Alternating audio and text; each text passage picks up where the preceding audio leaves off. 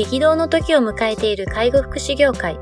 ポッドキャスト介護福祉ビジネススクール松田光一のトップオブローカルは大手外資系アパレル会社のトップセールスマンから介護福祉事業経営者に転身した松田光一がこれからの介護福祉経営に求められるものについてお伝えしていきます。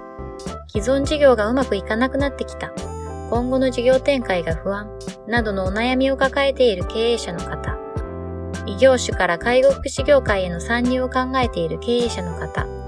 これからどんどん事業を拡大していこうと考えている経営者の方など、介護福祉ビジネスの入門から応用まで様々なステージの方に楽しんでいただける番組です。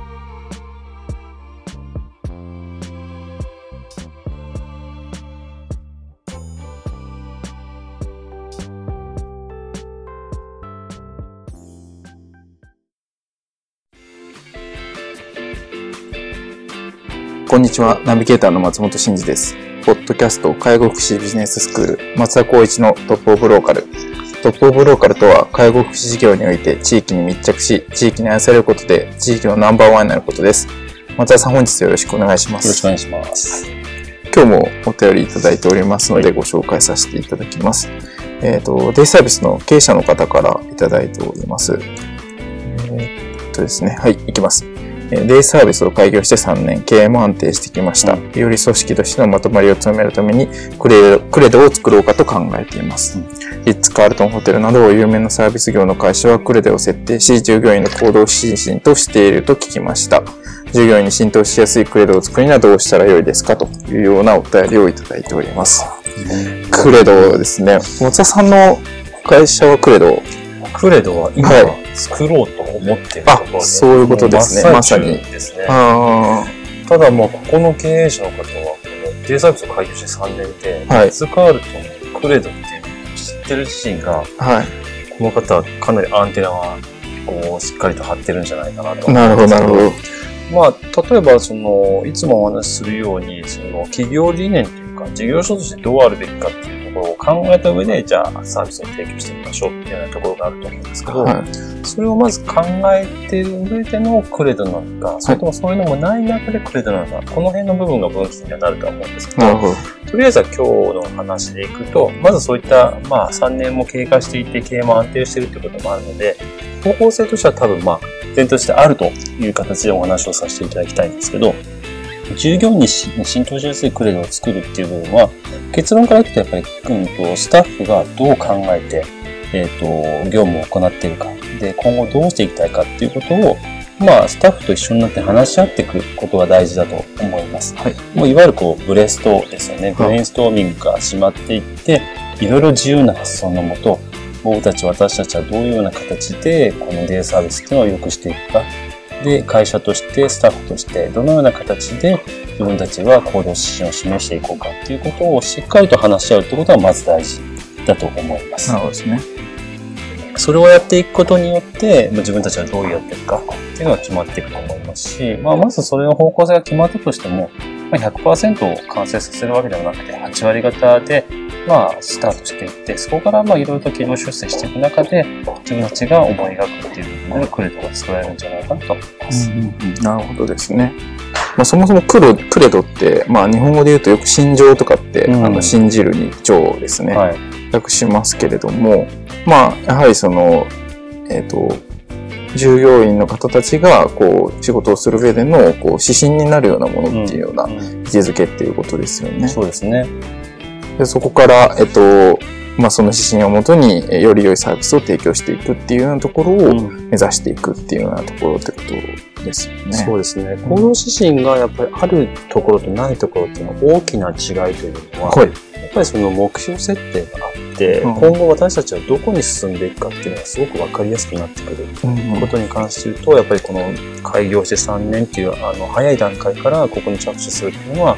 今後5年後、10年後っていうのはとても期待ができるようなあの、事業所企業になるんじゃないかなと僕は思うんですね。開業してこう3年ぐらい経つとやっぱりこういう課題っていうのはぶつかるもんですか？いや、でも普通で考えれば3年だったらやっと頑張って今乗ってきたなっていうところなので、はやっぱりこう現状維持だったりとか、うんスタッフの定着率安定っていう部分を求めていくので、い。はい。あんまり行動をこう変えるっていうふうには多分ならないのあが通常だと思うんあ、ですよね。なるほど。それをこういうふうに着手しだすっていうのは、うん。この方もしかしたらもう介護とか福祉の畑でずっと仕事してるんじゃなくて、うん割と違って一般企業に勤めてるって、この業界に来たじゃないかなっていうふうにかなりこう推察されるなるほど、なるほど。ですよね。なかなかその辺のアンテナって、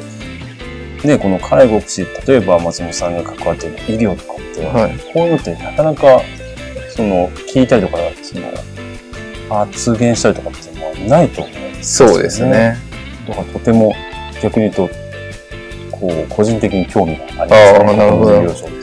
じゃあ、こう、かなり、こう、先進的な、医療、介護においては先進的な取り組み。いや、そうですよ取り組ね。みですよね今でこそ一般企業で考えたら、やっぱりクレで絶対あるべきでしょみたいなことはありますけど、うん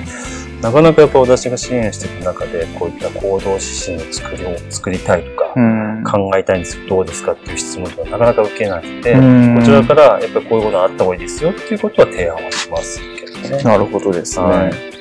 じゃあ、まあ、このかなりこう進んだ取り組みの中で、こう3年っていうスパンで開業し3年っていうところでいくと、かなりこう、立ち上がりがぐんと上がって、うんこう、組織としてさらにっていうところでクレドと。多分そうでしょうね。スタッフも多分いい方々が揃っていて、うん3年で経営の安定になるのは、なかなか今のこの時代のデイサービスで考えると、まあ割と稀なところじゃないかなと思いますね。なるほどですね。まあ、普通一般的には、なんかどれぐらいでこういう、その、クレード的なものにこう着目するっていうと、大体どれぐらいですか、うん五年？3年超えて5年とかあかなって思ったりします。もちろんその大きな企業の中の一つのデイサービスになってしまうと、あもともと大きな企業でそういったのって指針とか理念とかってあると思うんですけど、うん。デイサービスから始まって3年で、じゃあこのデイサービスの中から行動指針っていうことを考えるっていうところでいくと、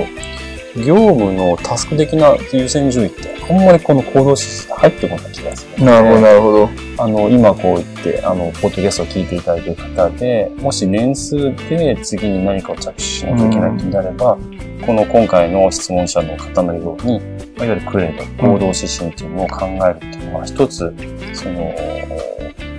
業務をこう改善する上で、えー取り組むべき課題っていうのが、あとてもいい題材になるんじゃないかなと思います。なるほどですね。ちなみに、こう、お便りの中でこう浸透しやすいクレードを作るにはみたいな話もあるんですけど、うんその浸透しやすさっていう観点からいくとどうですか？浸透しやすいというのは先ほども申し上げたように、やっぱりその一緒にいるチームのスタッフが何を考えてるか、ん。もしくはどうしたいか、それをまず出してもらった上で、それを踏まえてアレンジしていって、最終的に経営者の方が決定していくなるほど。形がいいと思います。要するに何が言いたいかというと、自分たちで考えたものっていうのを自分たちで責任を持ってえっと進めていくってことをしていくのが、まあ、業務を含めてあの行動指針になるものは、やっぱり進めやすく浸透しやすいんじゃないかなとは思います、なるほどですね。じゃあ、まあ、トップダウン的に、これが我々の行動指針だ、クレートだっていうよりは提示するよりかは、まあ、ちょっとこう、現場の方たちも巻き込みながら、うん自分みんなで作っていくプロセスを経ることで、はい。えっ、と、よりこう、浸透しやすいクレードになっていくっていうようなイメージってことですね。あのー前もお話したかもしれないですけど、システム導入のケースと同じだと思うんですよね。はい、はい、はい。その経営者がトップの方はこれいいと思ったから入れたからみんなの業務効率になると思うってやってみたけど全然こう効率よくならなかったとうんか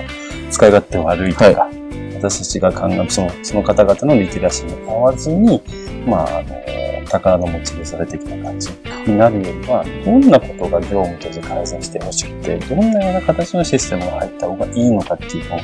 まずヒアリングしないというのはせっかく費用をかけて業務改善するようなシステムを入れるにもかかわらず、全然うまくならず、かつ、まあ、業務がもっと増えてしまうということもあります。そういうことも考えると、やはりもうどうしたいかっていうのをちゃんとスタッフに聞いた上で、じゃあこの子たちはこういうふうにしたいと思ってるんだから、あとはトップの方、管理する方が、じゃあこの方向性の方がいいんじゃないかっていうのを示してあげれば、うんそれで進んでいくんじゃないかなと思います。ね。うん、なるほどですね。まあ、クレドを作ったとしても、それがこう、ただ掲げるだけのものになってしまったら本末転倒だから。そう なんかこうね、朝からこうやって読み上げるようなことってあるじゃないですか。ありますよねああいうことで言ったとしても、ポカーンとしてるとか、何のこと言ってんだろうとか、全然そんなこと気持ちにもなれないとかってなったら、なるほど。やったところで、この意味がないようなことっていうのは、やっぱりこう、士気を下げるなるほどですね。原因にもつながるので、できれば、スタッフに考えさせて、それをもとに、じゃあこうしようって決めた方が、まあ、近道じゃないかなと思いますね。そうっすよね。まあその、浸透させるっていう意味だと、こう、昭和するとかも結構あったりとかしますけど、なんかそういう取り組みとかって松田さんされてたりするんですか？昭和するっていうのはね、いいという反面悪いというイメージもあるので、表裏一体ですか？そうですね。うんなんで、そこの部分は、まあ、ちょっと考えるところではあるんですけど、うんただし、やっぱりこう言葉に出すっていうことで考えた場合には、まあ、いいんじゃないかな。一定の部分でのこの、なるほど。あの効果あるんじゃないかなと思いますね。うんまあなんかこう、壁に掲げとくよりかは、うん言葉に出すっていうことで、うんまあちょっと意識しやすくなったりとかっていうのはあるよねってはいいう話ですよね。うんまあでも一方で結構、なんか、なんていうんですか、こう、かなりこう、熱い感じにはなりますよね。なりますね。はいそれが、熱い感じが個人的に僕どうかなっていうところもあるなるほどなるほどただ、その、いわゆるスケールアウト、はい企業として成長していって、よりよく会社として反映していくためには、必ずと言っていいほどそういうところがあるところが、やっぱり発展していくっていう前提とあるような気がするんで、すね人の特性なのうか、ん。あの、えっと、民族性なのかわからないんですけど、うん。そういうのもあるので、ただ時代にあ合わせていくと、そういうのはあんまりこう拒否反応を示す子たちは多いのかなっていうのはそうです思いね。ますね。